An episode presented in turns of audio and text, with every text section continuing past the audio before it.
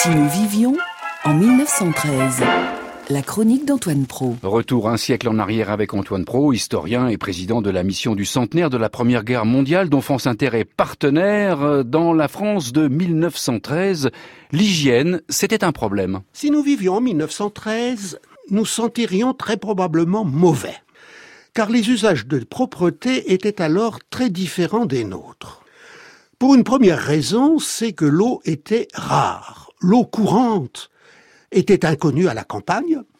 On allait chercher l'eau à la fontaine, pour la boisson, pour la vaisselle, pour les nettoyages, pour la toilette. Avoir un puits dans son jardin était un grand avantage. À la ville, il a fallu du temps pour installer l'eau courante et on l'a d'abord fait monter à chaque étage avant de la répartir dans les différents appartements. Ce sont les immeubles bourgeois qui en ont bénéficié les premiers. L'eau arrive et les appartements bourgeois construits à partir des années 1880 ont en général des cabinets de toilettes et des WC. Mais dans les quartiers populaires, les logements n'ont ni cabinet de toilettes, ni WC. Les WC embaument les cours d'immeubles ou les paliers. Et les immeubles les mieux équipés, dans les quartiers populaires, ont un robinet à chaque étage où les divers habitants viennent se servir. La plupart des immeubles, en 1913, dans les quartiers populaires, n'ont pas l'eau. Les habitants vont la chercher à la fontaine publique, dans la rue. Ce sont des lieux de sociabilité où l'on cause, où l'on échange les nouvelles en attendant son tour de remplir ses seaux. Comme l'eau est rare, on se lave peu. On lave ce qui se voit, le visage et les mains.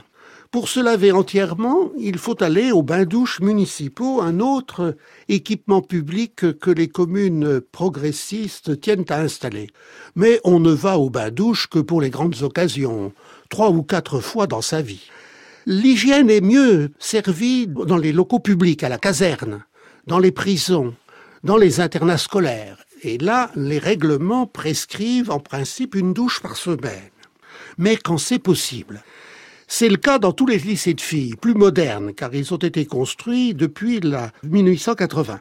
En revanche, dans 40 lycées de garçons sur 109, les internes se contentent de bains de pieds hebdomadaires, faute de douche. Dans la bourgeoisie, quand il n'y a pas de baignoire, car il n'y a pas de baignoire dans tous les immeubles bourgeois, eh bien, on se lave dans un tub.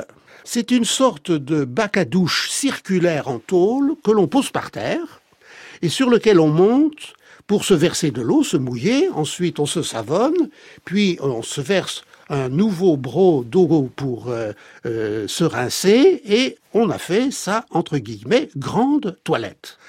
C'est le propre du dimanche, mais dans les campagnes, le dimanche, on ne prend pas de tub, c'est totalement inconnu, ça c'est un usage bourgeois. On fait quand même une plus grande toilette le dimanche que les autres jours et on voit dehors des hommes se raser dans une cuvette euh, avec dans une main euh, le miroir pour ne pas trop se couper et le rasoir de l'autre. Quant à l'usage de la brosse à dents, il est pratiquement inconnu. Il y a une deuxième raison, c'est que aux usages de propreté de l'époque, ce sont des raisons morales. Se dénuder pour se laver ne va pas de soi. La propreté se heurte à des tabous. En 1936 encore, une institutrice de Chartres, constatant qu'une adolescente sentait un peu fort, tenta d'expliquer à sa mère qu'à cet âge il fallait prendre quelques soins de toilette intime. Elle s'est attirée cette réplique outragée. J'ai 35 ans. Madame, et je ne me suis jamais lavé là. La propreté n'est pas qu'une affaire de tuyaux, de lavabo, de baignoire et de douche, c'est aussi une culture.